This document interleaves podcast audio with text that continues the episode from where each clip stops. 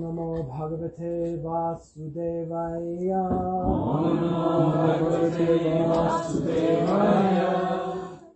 This is Bhagavad Gita 2.12. Matvevaham jatu samyatmam meni janadipaha Machaiva nabhavishyama sarvevayamata param Never was there a time when I did not exist, nor you, nor all these kings, nor in the future shall any of us cease to be. So this is quite a hefty purport, so I'll read some of it and then give the rest in my own words. Purport by His Divine Grace Srila A.C. Bhaktivedanta Swami Prabhupada in the Vedas, in the Katha Upanishad as well as the Svetashvatara Upanishad. It is said that the Supreme Personality of Godhead is the maintainer of innumerable living entities.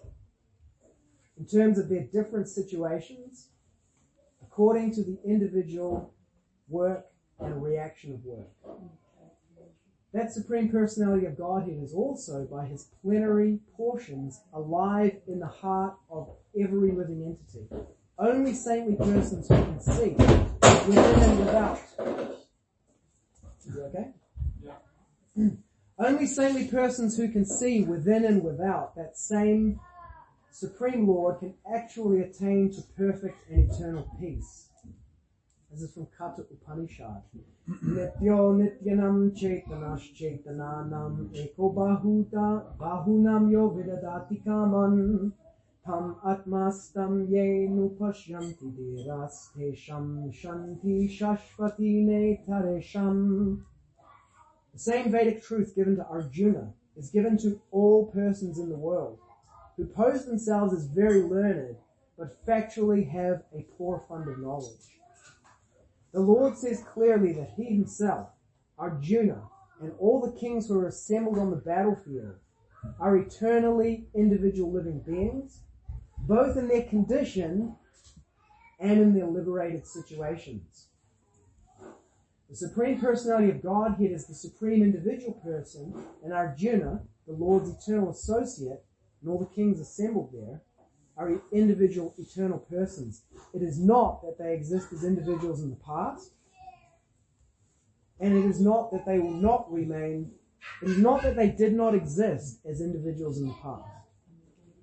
And it is not that they will not remain eternal persons. Their individuality existed in the past, and their individuality will continue in the future without interruption. Therefore, there is no cause for lamentation for anyone. Prabhupada's long purports in the Bhagavad Gita are usually a indication that this is a verse where the Mayavadis have gone to town with the mental gymnastics to try to erase either the Supreme Personality of Godhead or the individuality of the living entity. And so whenever you find yourself reading Bhagavad Gita and you go into a purport that's real long, you have a look at it and you can see Prabhupada is arguing against Mayavadis. And if you go back and read previous Bhagavad Gita commentaries that were very popular, you'll find that's the verse where they went to town on it. This is hmm. one of those verses. Never was there a time when I nor all nor you nor all of these kings did not exist, nor in the future shall any of us cease to be. So in this verse, Prabhupada very strongly makes the point that individual identity is eternal. Because Krishna clearly says there was never a time when I did not exist, nor you, nor any of these kings, nor in the future shall any of us cease to be. Now, it is an observed fact that, you know, this body did not exist before the birth of this body. So when Krishna is saying, you know, you and everyone else here, he can't be talking about the material body because it's an observable fact that this body did not exist and it will cease to exist. So therefore he cannot be speaking about the body. So if he's saying that never was there a time when you did not exist, nor I, nor all of these kings, he must be talking about something other than the body. And he says, nor in the future shall any of us cease to be. So the Mayavadis, to explain this, they have to say that, yeah, you don't cease to exist, but your individual existence does cease at liberation. But here Krishna has says, said, nor in the future shall any of us cease to be. And he's distinctly identified each of the different living entities. You, me, everyone else. So the Mayavadis, in their explanation of this, they say, well, Krishna has again gone to a, um, he's speaking on two levels here. He's speaking on the bodily level, like saying you, me, everyone else. That's referring to the bodies. But when he talks about existence, we exist in the past, we will exist in the future, that's spiritual. So existence is eternal, but individual identity is not. That is their argument. And they have to do mental gymnastics with this verse. Because in this verse, Krishna talks about both of those things. He talks about eternal existence, and he also talks about individual existence. So the Mayavadis have to chop the verse in half and say that half of it is on the bodily conception of life, and the other half of it's talking about the spiritual nature of the living entities. So Prabhupada in this purport says they have to do so many mental gymnastics to try to make this work. But both existence and individuality is eternal. But this individual existence and identity as Sitapati Das is not eternal. There was a time when it did not exist, and there will be a time in the future when this physical material body ceases to exist. I'm reading a book at the moment called Tough Times Don't Last, Tough People Do with my mother and my nephew. And uh, it's written by a Christian pastor called Richard Robert Schuller.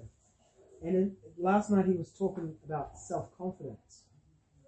So in my commentary on the verse, because we, or the section that we read, because we do 60 seconds of commentary every day, I said people often are concerned about self-confidence. Like how many people here think about self-confidence, deal with self-confidence, lack self-confidence, experience yourself as not having self-confidence. You know, it's just part of the human existence, right? We all experience that. And generally where people will go to in dealing with that is they'll go to the confidence part. And they'll think, if only I was more confident. If I could be more confident. I need to be more confident. I'm not confident enough. Very rarely people are like, man, I'm too confident. I'm overconfident. That's usually not what people are dealing with, right? But people will usually go to the confidence part of it and very infrequently will they go to the self part of self-confidence. And so they'll spend their entire life lacking confidence, lacking self-confidence, struggling with trying to have enough self-confidence and wondering why they don't have enough and will they ever have enough. No, you will not. not until you address the self that is trying to have confidence. You know, like if I say that I'm cold, who is speaking when I say that? When I say I'm cold, who is speaking? Speaking about your body? The body is speaking. I am not cold. The body is cold. The body is experiencing cold. If I say something like, my body feels cold right now, who is speaking then? So, what? Something that's not the body at any rate, right? It's something that is the possessor of the body. This is my body. Who is the I that says my body? It cannot be the body because you don't say this is the body's body. No, you say this is my body. Who is the I who is speaking? And I say this is my body. Could it be the mind? It's the mind speaking, right? But I have a mind and I change my mind all the time. Actually, I don't change my mind. My mind changes all the time and I experience that. and if I'm identifying with the mind, then I go, I change my mind. No, the mind changes all the time. At the beginning of the Yoga Sutra, Patanjali says, Yogas chitta vritti nirodha. The goal of yoga is to cease the fluctuations of the mind. I don't know how practical that is. My experience of it is the mind is always doing its thing, and the best you can do is align it rather than try to stop it. Channel it. Let the mind flow towards the lotus feet of Sri Krishna like the rivers flow into the ocean. That is bhakti yoga. So who is the I that is speaking? Who is the I that wants to be confident? You know, we're like trying to get confidence, but we don't look at what is the self that is trying to be confident. When you understand that you're part and parcel of Krishna, do you know how confident you become? It's like a little kid on the playground, and he's a real small kid, and the other kids are there, and he's like scared, I'm going to get bullied or something like that. If that kid tries to be self-confident, the best they're going to be able to do is probably to be delusional. because the other kids are much more physically stronger, capable, there's more of them, so, you know, that kind of confidence will be there. Now, on the other hand, if that kid has their dad there with them, and they're like, hey, I might not be able to do this, but my dad can take like all of them at once, he's going to be very confident. And his confidence is going to, confidence is going to be based in reality. So, you know, when you misidentify yourself as the material body, you will not be very confident and with good reason. If you identify yourself as the mind, you should be even less confident. the mind is even more difficult to control than the physical body is. You know, when you identify yourself as the soul, as part and parcel of Krishna, then you will be very confident. You have nothing to fear in all of the three worlds. First of all, you are indestructible. The material body can be destroyed, but you cannot. You cannot be killed. You were killed before, and now you're back. And when you die, you'll be back again. You're unstoppable. And then here you are in Krishna consciousness. Krishna has not forgotten you. He will not forget you in your next life. You will be back and you will be a devotee. You have nothing to fear. Do you know how confident that makes you? It's ridiculous. now you actually seem like you're delusional, right? To, to the normal mass of people. But they are delusional. They think they are the body and the mind. That is a delusion. When you understand that you are the servant of Krishna, then you understand reality and you'll be very confident. So who is speaking in this verse? Krishna says, Never was there a time when I did not exist, nor you, nor all of these kings, nor in the future shall any of us cease to be. Who is Krishna, who is speaking, and who is Krishna speaking about? What do you think? I just read in the Bhagavatam a couple of days ago that when they talk about a king, they talk about the king of the body, Mm-hmm. who's sort of in charge of their own, I guess, in charge of their own senses. Yeah. So, and all of you kings is talking about each individual inside. You know, the king of, oh, king of this. Yeah. Yeah, Krishna says this later in Bhagavad Gita. He says that the, the, the body is like a city with nine gates. Yeah. Yeah, and the soul is the king of the city. So he's talking about the soul. He's not talking about the individual material bodies that are there. Because there was a time when those bodies didn't exist.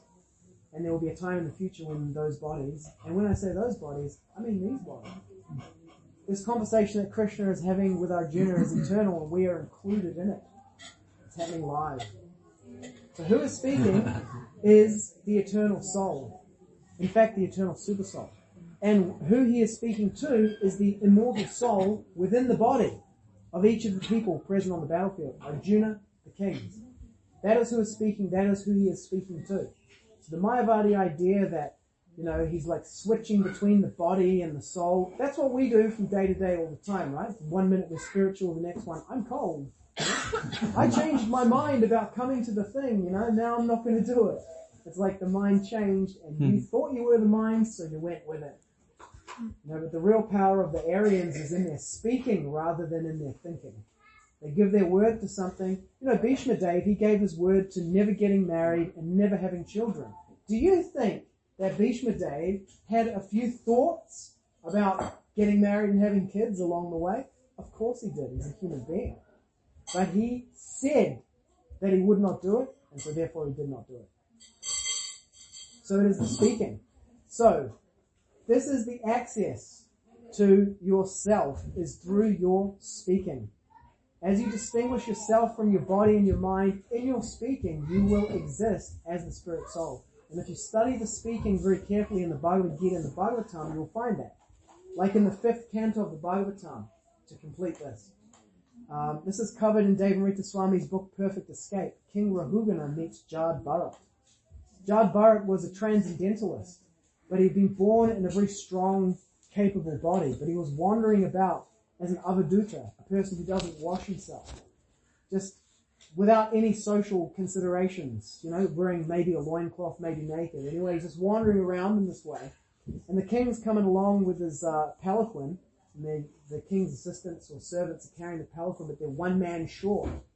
And then they see Jad Bharat, and so the supervisors like grab that guy, press gang him into the king's service. So they put Jad Bharat on the palanquin carrying the king. So they're all wa- walking, marching in step, But Jad Bharat is looking at the ground and he sees some ants and he's trying not to stand on them. So he's walking out of time with everyone else. So the king is like, what is going on here? And then the supervisor's like, oh, we got this new guy and like he's like a retard. Like he's like, he can't do it. And the king's just sarcastically saying to him like, yeah, you probably have like so much trouble carrying this palanquin because you're so skinny, right? You know, because you're not strong enough. Um, you know, you don't have enough strength to carry it. And Jad Bharat is obviously um, super strong. His material body is anyway. And so when Jad Bharat answers him, Jad Bharat says, Yes, my king, you are correct, for the soul is neither strong nor weak. And so who is speaking is not the material body. Jad Bharat does not identify himself as the material body.